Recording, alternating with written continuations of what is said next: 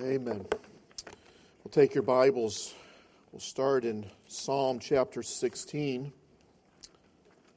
the 16th Psalm, and then we're going to be going over to John chapter 20 this morning. I want to thank all of our musicians. Boy, you've done a great job today. Uh, been a blessing. Thank you for all the extra work and practice times.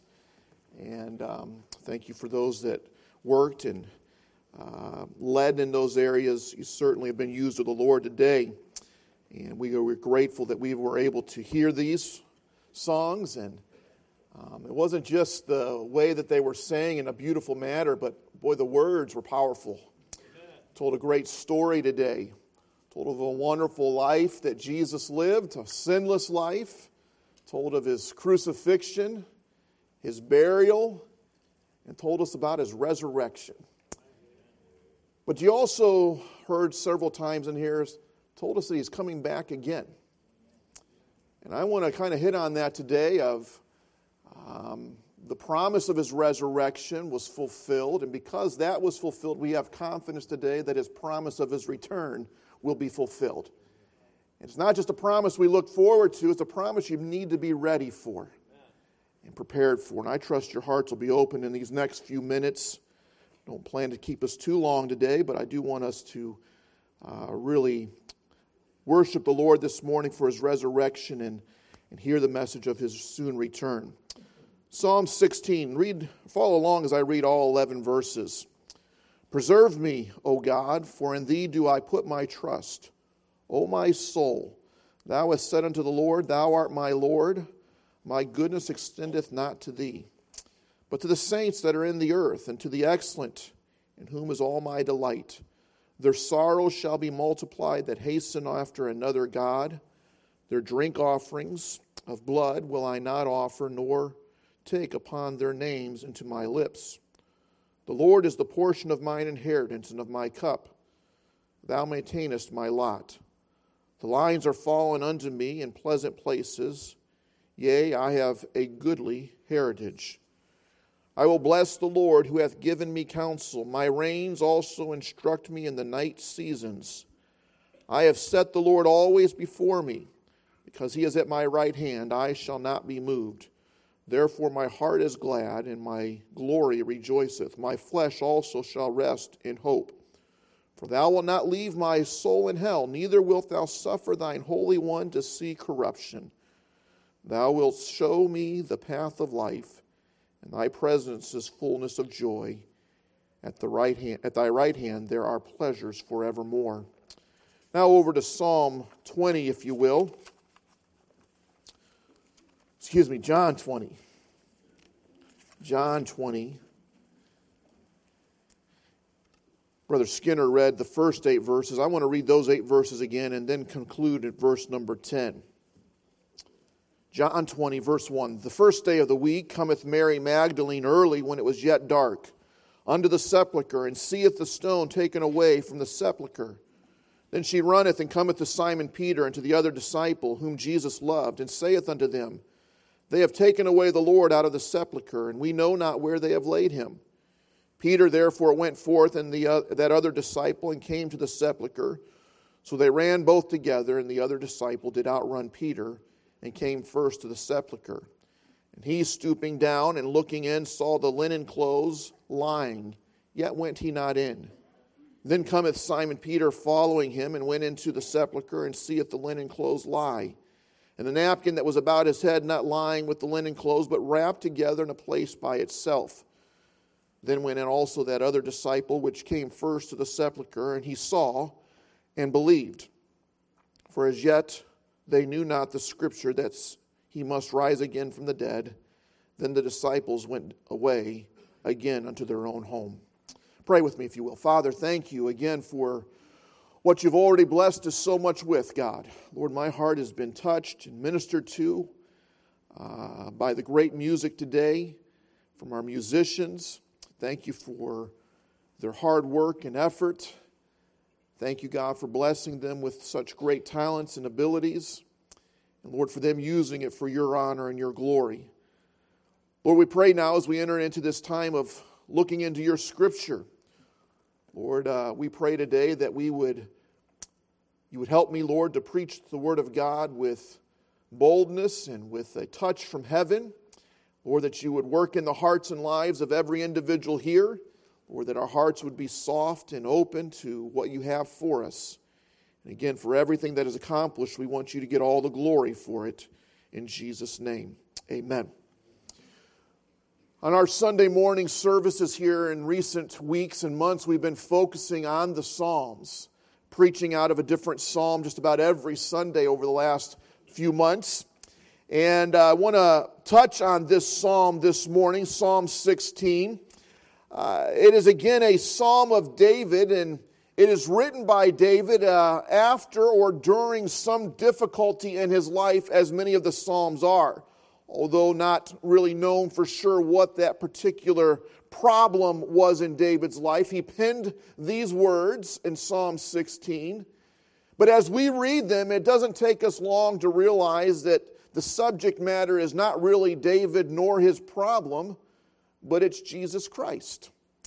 Much like last Sunday, we studied Psalm 22.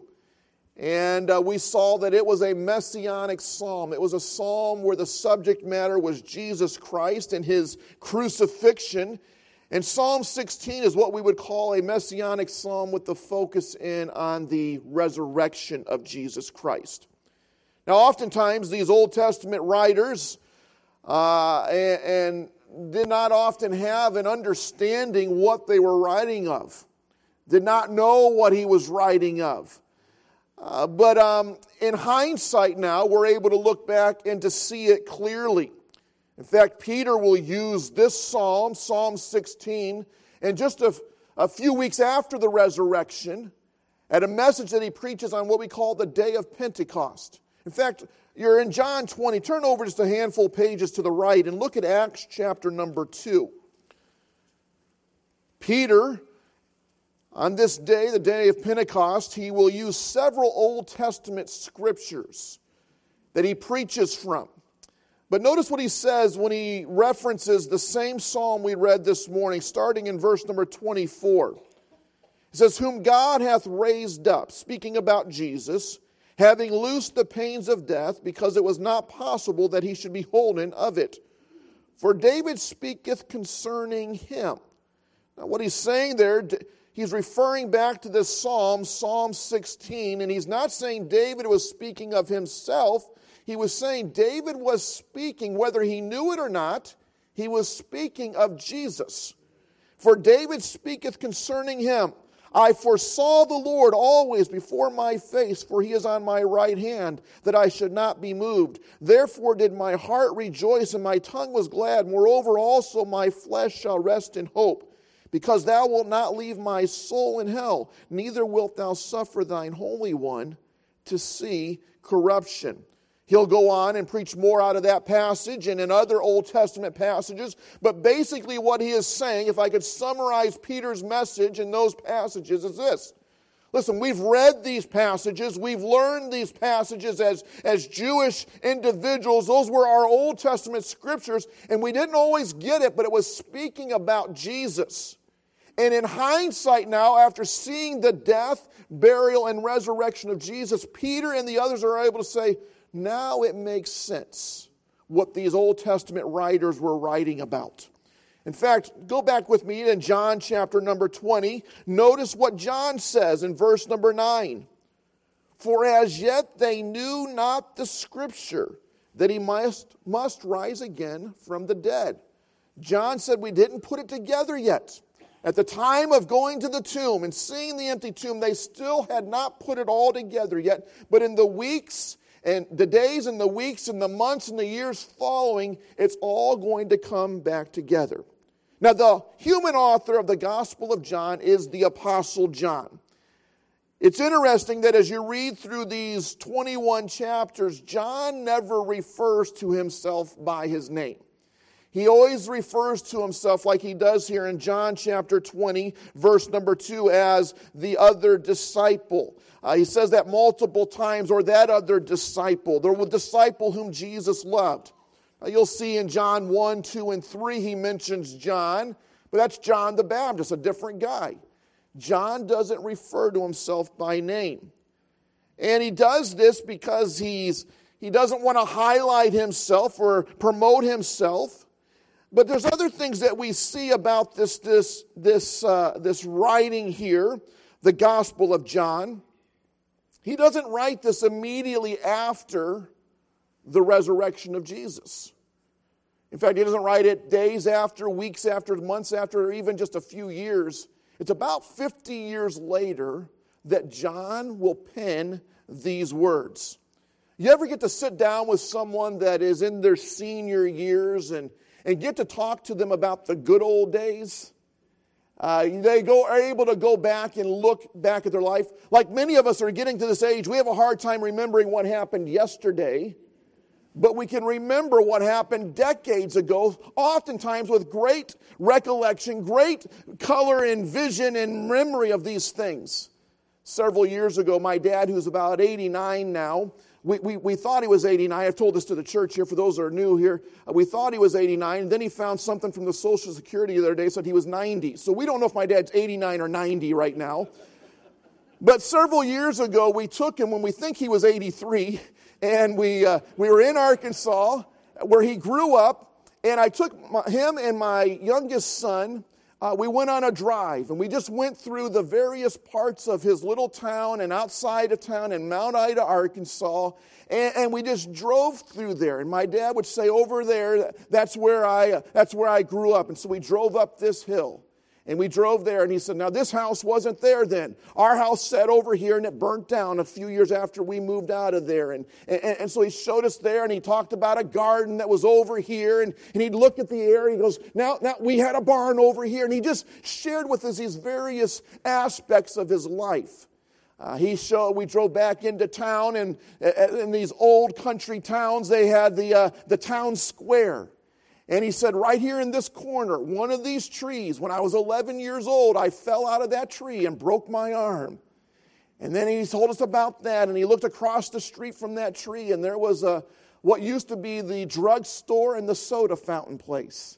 Think about those old drugstores, and there was a soda fountain in there. My dad had come home from the army and he was in there with his cousin drinking a, a, a, milkshake at the fountain when my mom walked in and my dad noticed her for the very first time. He was one of those spinny chairs and he just spun all the way around as she walked across there. And he looked at my, his cousin. He said, Who is that? Well, that's Jimmy Wright's daughter. And my dad's like, Wow, Jimmy Wright's daughter's grown up since last time I was, saw her. And my dad began his pursuit of her. And we got to hear of these great memories going through his life, and he described them for us. And that's much of what John's going to do as an elderly man now. He's going to put down, of course, with the aid of the Holy Spirit, these words that he experienced, these three and a half years of serving with Jesus. And he reminds us that at that time, at the day of his resurrection, they didn't understand, they didn't know all the scriptures and what they meant at that time. There were things that Jesus said to his disciples that they struggled with all the way up to his crucifixion. They were, they were baffled by them. But it was after the resurrection, the statements of Jesus and the Old Testament scriptures start coming together. You ever work on a large puzzle like 500 or 1,000 pieces? You know, you pour all those pieces out onto the table and you look at it, you're like, this is an impossibility. How can I get all of these together? You start turning them over. You start trying to get them organized. You try to find all the edge pieces and you try to look at it and you try to get that frame built. And then you start putting things together here and there. And it starts to look like, hey, I, I can do this and you're looking at it and you come down to just a handful of pieces left, just a handful of empty spots. Well, church, I believe we're at that time in history.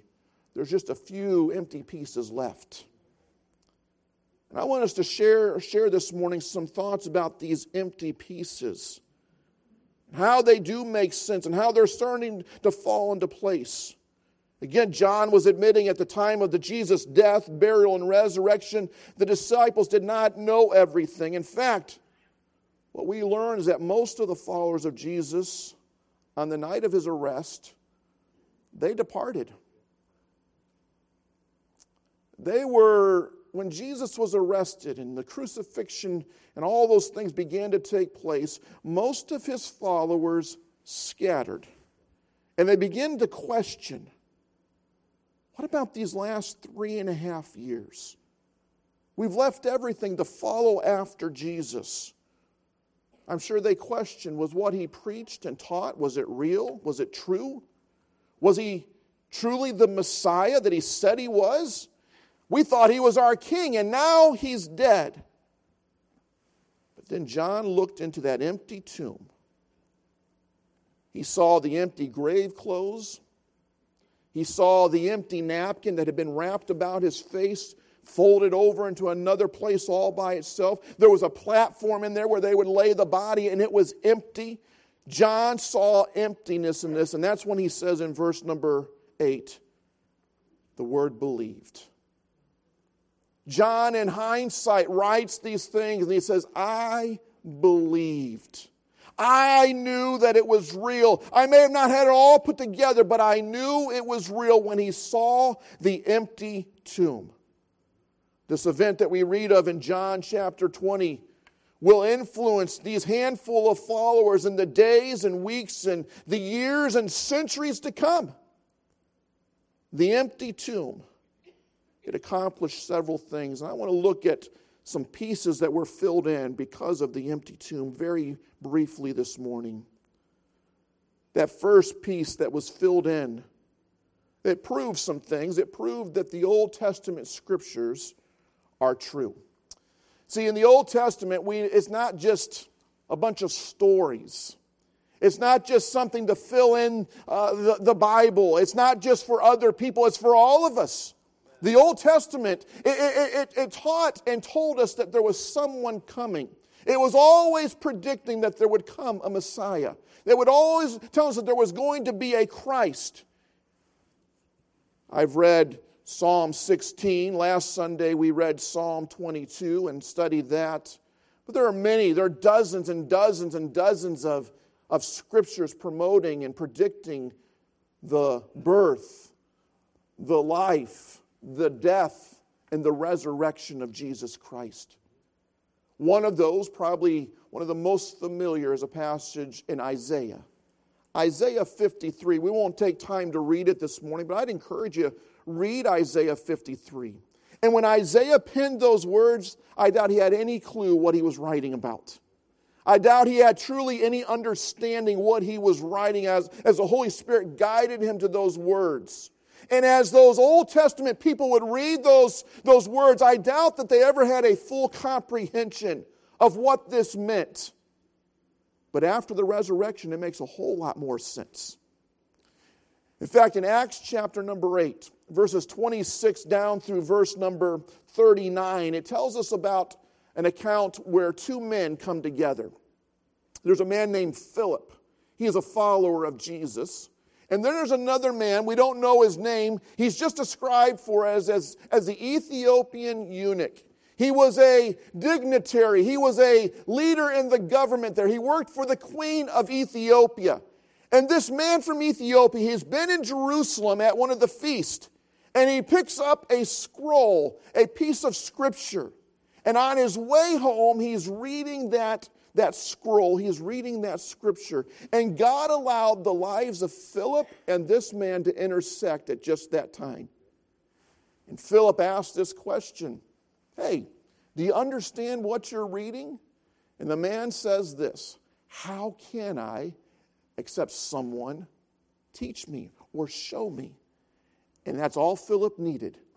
And he got up there, and that passage in Acts chapter 8 tells us that he was reading from Isaiah, what we would know as Isaiah 53. He's reading there about the, the crucifixion of Jesus Christ. And so Philip, as he begins talking to this man, the Ethiopian man says this Is the writer of Isaiah, is he writing about himself or some other man?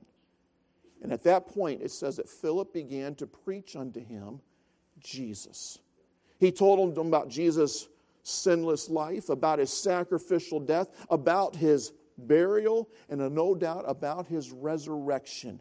And on that day, that man from Ethiopia, he pulled over that chariot, he read those scriptures, he had them expounded to him, and he called on the Lord that day and professed him as his Savior, and then followed him afterwards in immediate baptism.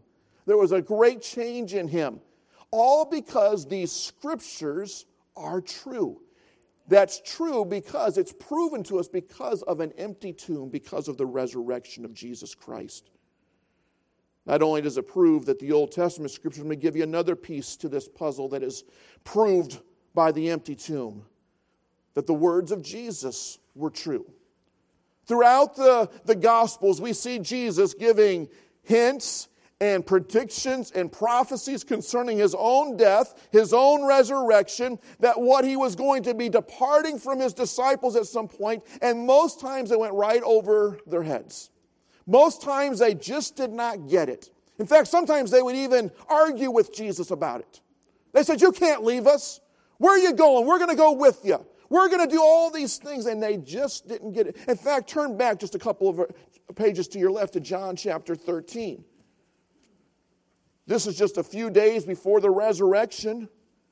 Jesus is in an upper room with his disciples. He's teaching them various lessons in John 13, 14, 15, and 16. He's, he's investing in them. Notice what he says in chapter 13, verse 31. It says, Therefore, when he was gone out, Jesus said, that's speaking of when Judas left to, to, to betray him. He's gone now. Jesus said, Now is the Son of Man glorified, and God is glorified in him. If God be glorified in him, God shall also glorify him to himself, and shall straightway, straightway glorify him. Little children, yet a little while I am with you. Ye shall seek me. And as I said unto the Jews, Whither I go, ye cannot come. So now I say to you. Notice what happens in verse 36 Simon Peter saith unto him, Lord, whither goest thou? Jesus answered, Whither I go, thou canst not follow me now, but thou shalt follow me afterwards. Peter said unto him, Lord, why cannot I not follow thee now? I will lay down my life for thy sake. This is the passage where Peter is told by Jesus, You say you'll follow me, but you're going to deny me in just a, a, a few hours.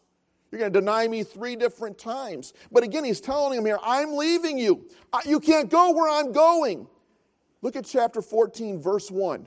Jesus speaking, let not your hearts be troubled. You know why he said that? Because at that very moment there was a there was a, a distraughtness about his disciples. They did not understand. They, Jesus knew their hearts were troubled. He saw their faces. They were, they were uh, uh, amazed by this. What do you mean you're leaving us? And they're concerned. And Jesus says, Let not your heart be troubled. You believe in God, believe also in me. In fact, that word believe here, remember, John will say that in John chapter 20. I believe now. Why? Because it makes sense. The puzzle piece fits in now after the resurrection. So it proved the Old Testament scriptures are true. It proved that the words of Jesus were true. Let me give you this thought about the resurrection, the empty tomb. Let me give you another puzzle piece. It will provide the fuel for these followers of Jesus to turn the world upside down for Jesus. In Acts chapter 17, there's some followers of Jesus that are, that are being accused, and one of their ways that they're described, or an accusation that comes against them, is this they've turned the world upside down. What does that mean? See, this small group of believers that had fled away from Jesus during his crucifixion will now start to come back together after the resurrection. They'll start coming together again, and for about 40 days, Jesus will be in the earth, on the earth, in and out of their lives, teaching them and coming to them and ministering to them.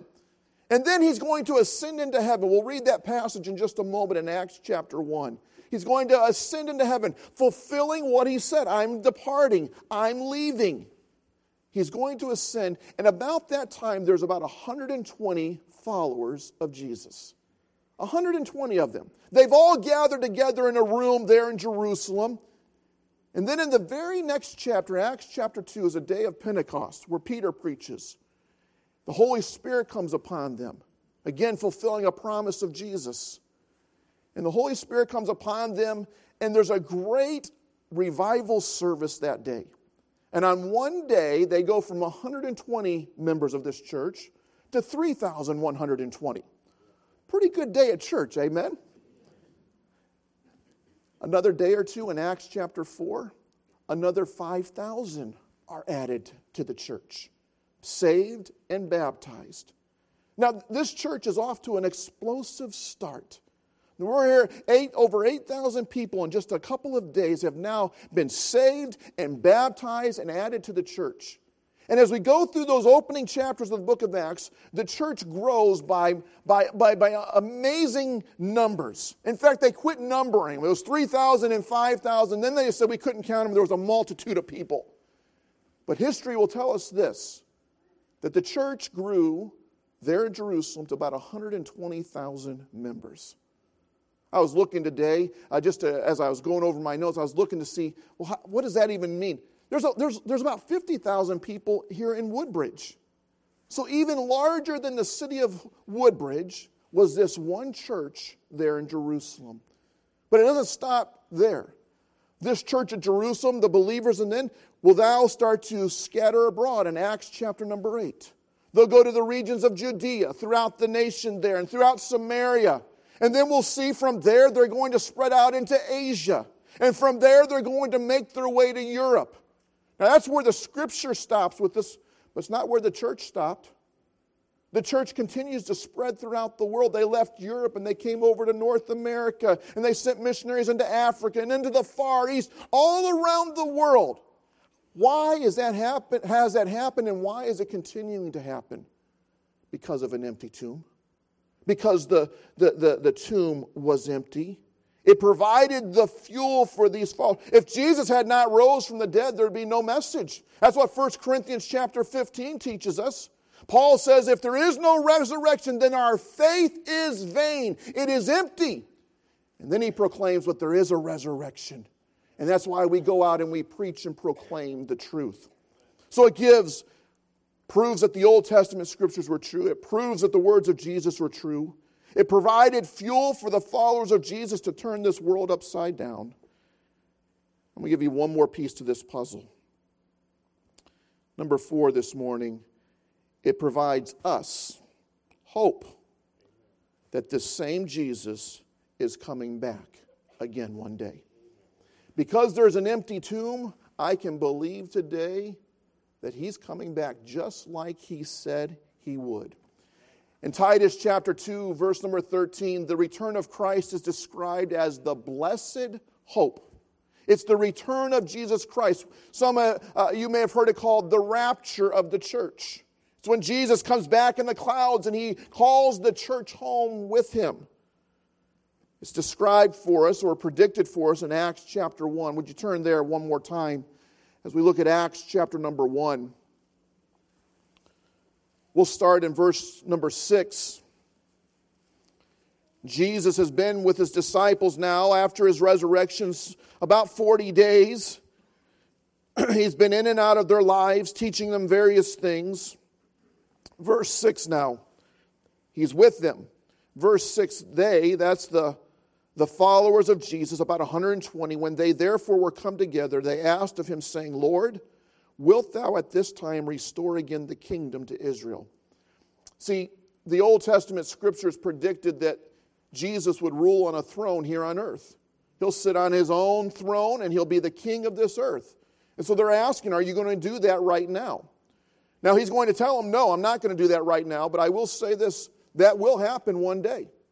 Uh, the Lord will be here on the earth as king one day. We see it described for us in Revelation chapter 19 and 20. And, we know that he's going to rule this earth one day. But here he says to them in verse 7 It is not for you to know the times or the seasons which the Father hath put in his own power, but ye shall receive power after the Holy Ghost has come upon you And ye shall be witnesses unto me both in Jerusalem and all Judea and Samaria and the uttermost parts of the earth. While Jesus was on earth, these are the last recorded words we have of him that we're to be witnesses of him. In Jerusalem, Judea, that's where those followers were. Samaria, the uttermost parts of the earth. And we take that very serious for our own selves today. That we're to be witnesses in our local community, and but not just here, throughout the whole world. We follow this great commission of Jesus. Verse 9 says, And when he had spoken these things, while they beheld, he, Jesus, was taken up, and a cloud received him out of their sight. And while they looked steadfastly toward heaven, as he went up, behold, two men stood by them in white apparel, which also said, Ye men of Galilee, why stand ye gazing up into heaven? This same Jesus, which is taken up from you into heaven, shall so come in like manner as ye have seen him go into heaven. So, do you get the picture here? Jesus gives his last commission, his last command. And after he's done speaking, that he begins to ascend. He begins to float up into the air, and he keeps going. He gets, uh, he gets up into the clouds, and he keeps going.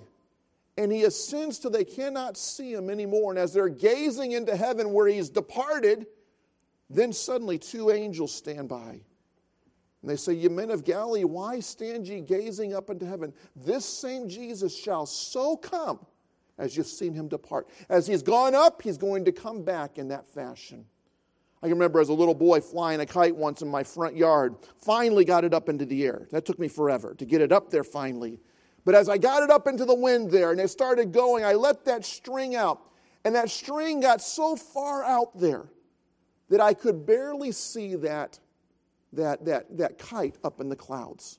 It got so far away. And sometimes I'd take my eye away to talk to a friend or something, and I'd look back and I'd be like, Where is it? Where's that kite at? And oh, there it is. As we were letting that string out, we came to that part of, the, uh, uh, of those, uh, those string rolls there. Do you remember what happened there? There was a portion there where it came into two lines, and you had to cut one of those lines. You cut the wrong side, there went your kite. If you cut the right one, it would keep on rolling out. You know what I did? I cut the wrong one. That, that, that, that, that, that thing made it to outer space, I guess, that kite that day. It just departed from me. Now it's never coming back. I never saw it again. But on that day, Jesus departed. And I know this today because of the empty tomb, he is coming back one day. Amen. He will return in the same fashion. What are we to be doing? We're to be active till he comes. We're to be fulfilling that great commission, and we're to be anticipating his return. That's what he said in Titus chapter 2, verse 13. Looking for that blessed hope. We're to be expecting, anticipating his return at any moment. I've shared this with our church family before, but I'll share it again today to prove or to illustrate this point. Uh, when Rachel and I first got married, uh, 29 years ago, almost, uh, we uh, uh, our first ministry was up in New Hampshire, and we lived in this little brown house, and, and uh, we, we got our first dog, our first pet. And uh, we got this, uh, this, this, went to the pound and got a golden retriever shepherd mix, and he was real small little fur ball, and he grew, and we loved him. His name was Spurgeon. I named him after the old preacher uh, uh, from many years ago. And, and because, you know, we didn't have kids and things, I, I spent all my time with this dog, all my free time of training him, teaching him various things, and taught him how to uh, play fetch with a frisbee and catch the frisbee and all those things in the yard, and, and just had a great time with him. And one day I was out there after work and I was doing something and, uh, with him, and, and, and I would teach him. I would often throw something and, and I'd tell him to stay there and wait, and he'd see where it went, and I'd just make him stay there. I'd walk around the house, make sure he stayed there, and, and then I would finally let him go. And one day when I was out there, Rachel hey, said, said We need a, a gallon of milk. And there was a little corner store kind, store kind of caddy corner to us. And uh, she said, Can you run over to Christie's and get a, a gallon of milk? And I said, Okay. And she's like, Do you want me to bring the dog? And I said, No, let's try something. And I told Spurgeon, I said, You stay, don't move. And I start my walk away to go across the street, and I kept on reminding him, You stay, don't leave, stay right there. And I made it over to the edge of the streets. Don't move, stay. And he just standing there staring at me. And I started going across the street. And I got to a corner where I wouldn't be able to see him anymore. And he would not be able to see me. And I said, Spurgeon, you stay. And I went over there to the corner store, bought the milk, and I'm on my way back. It's probably been three or four minutes now, and I'm thinking, there's no way in the world that dog's still there. There's no way in the world he's still doing what I told him to do. And when I came back across the street, I came up on that edge of that tree line there, and I wanted to peek around the corner. And as I peeked around the corner this way, here's what I saw my dog peeking around the other corner this way, waiting for his master to come back. Church, we need to be looking and waiting and expecting the Lord Jesus to come back. Why can we believe that? Because there's an empty tomb. The empty tomb proved the Old Testament scriptures were true, proved that Jesus' words were true, uh, provided the fuel that these disciples needed, these followers of Jesus needed to turn the world upside down for Jesus, and proves that he's coming back one day. John said in John chapter 20, verse number 8, that he believed. Do you believe in the empty tomb today? Many people believe. In fact, there's lots of faiths out there that believe in an empty tomb. I could go this far. The book of James says that devils believe. That's the words. They believe. How awful it would be to have the belief, the knowledge, and never the faith. Never applying that to your life. To have the knowledge of something, but never applied it to your life. See, just the belief of it, just the knowing of it, doesn't do anything for you. It's the start of a process, but it doesn't save you, it doesn't redeem you. It has to go into another step beyond that of receiving the gift of salvation. Receiving. In fact, in John chapter 3, Jesus will tell a man named Nicodemus, a good religious man, that you have to receive the gift of God to be born again. I want to just share one more passage of scripture with you. I'd ask everybody to turn that has their Bibles to Romans chapter 10.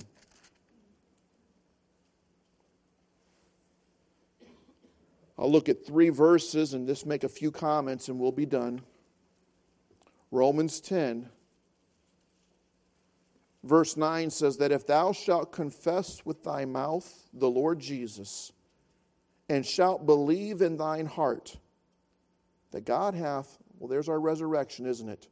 Raised him from the dead. Those next four words, thou shalt be saved. Belief is there, right? Belief is part of it. But there's also a confession. There's also the words. There's also the mouth. He goes on to say in verse 10 For with the heart man believeth unto righteousness, and with the mouth confession is made unto salvation. Verse 13 For whosoever shall call upon the name of the Lord shall be saved. There is the way and the only way that a person can be made right with God. Let me just put all this in, a, in, a, in, a, in, a, in, a, uh, uh, in one final statement here. Jesus Christ came to this earth and he lived a perfect, sinless life. He went to the cross of Calvary where he was, where he was crucified, and in that crucifixion, he paid the penalty for every person in the world because we all are sinners. See, the penalty for sin, according to Romans chapter 6, is death. We all are going to die one day, and if you die without Christ, you will, you will be separated from Him forever. And it's an awful condemnation. It's an awful penalty to pay for our sin. We were born sinners. We all have sinned. And we're going to die and be separated from God forever. And that's why Jesus came to pay our penalty for our sin. He died on the cross, shedding his blood paying the price for our sins. He was buried, and by his resurrection, he was victorious over sin and over death. We believe that, but you have to receive that. You must call upon the Lord. You must call and ask Him in faith, believing in your heart these things to be saved. I'd like you to think about these last three puzzle pieces believe, confess, and receive. Have you ever placed them in your puzzle? You believe on the Lord Jesus Christ and his death, burial, and resurrection. Praise the Lord. Put that piece in there. But have you ever called on him to save you? Have you ever invited him? Have you ever admitted that you were a sinner and asked him to forgive you of those sins and to be your Savior? Have you put that puzzle piece in there? Many people have not. They've heard the story, they believe it, but they've never received it. And so this morning, before you leave, we're going to invite you to receive the gift of salvation, to put that puzzle piece in there and call on the Lord Jesus Christ for Him to be your Savior. Would you bow your heads and close your eyes this morning? Want to just do some more explaining here and just to, for just a moment about what we do at this moment called an invitation. You've heard the message, you've heard the messages of the song today. Now we want to give you an opportunity to respond to them today. Tried to show from the scriptures, from all the songs today, that there's an empty tomb. The tomb is empty. And because of that, it proved the Old Testament scriptures were true. It proved that the words of Jesus were true. Uh, it, it, it empowered that early church and the church today to continue to turn the world upside down for Jesus. Reminds us that he's returning again one day. But I ask you today have you put all those puzzle pieces together of belief, confession, and receiving? Do you know Christ as your Savior today? I wonder this morning, with heads bowed and eyes closed, you say, Pastor, I've believed and I have received Christ as my Savior. I've invited Him into my life to be my Savior. I've trusted Him and I've called on Jesus Christ. And I know today that if I were to die or Jesus were to come back, that my home is in heaven with God. You have that confidence and assurance. Can you just lift your hand up just so I can see across this room? Yes, that's me. I know Christ is my Savior. I've called on Him. Thank you. May put them down. Many hands were raised, but I saw a handful that could not raise their hands this morning. I appreciate your honesty.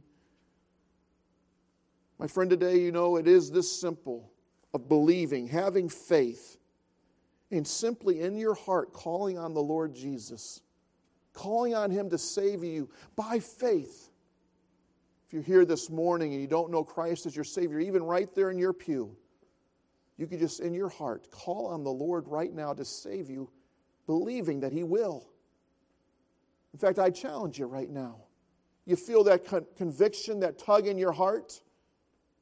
That's the Holy Spirit saying that He loves you and He wants you. And I'd encourage you right now, just say, Lord, cry out to Him, Lord, save me. Forgive me of my sins. And I ask you to save me and to take, make me one of your own. According to Romans 10 13, for whosoever shall call upon the name of the Lord shall be saved. I wonder this morning if you prayed that prayer today, you asked Him to save you, even right there in your pew. Would you let me know with an uplifted hand? Say, Pastor, I just asked the Lord to save me. As I look around this room, would you let me know with an uplifted hand? Anybody at all? I've asked the Lord to save me. I see that hand over here on my right. Anybody else?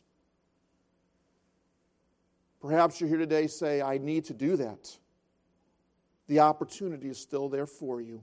There at your pew or here at this altar, we'd encourage you come today. Let us show you how you can be saved. Christian, He's done much for us, He's never failed us. Let us be faithful until He comes back for us to live the life that He's called us to live, to tell others about Jesus Christ. Father, I pray that you take this invitation now, Lord, use it for your honor and glory. Help us to be obedient. Help us to respond, Lord, as you've worked in our hearts and our lives. In Jesus' name. With our heads bowed and our eyes closed, would you stand right there where you're at?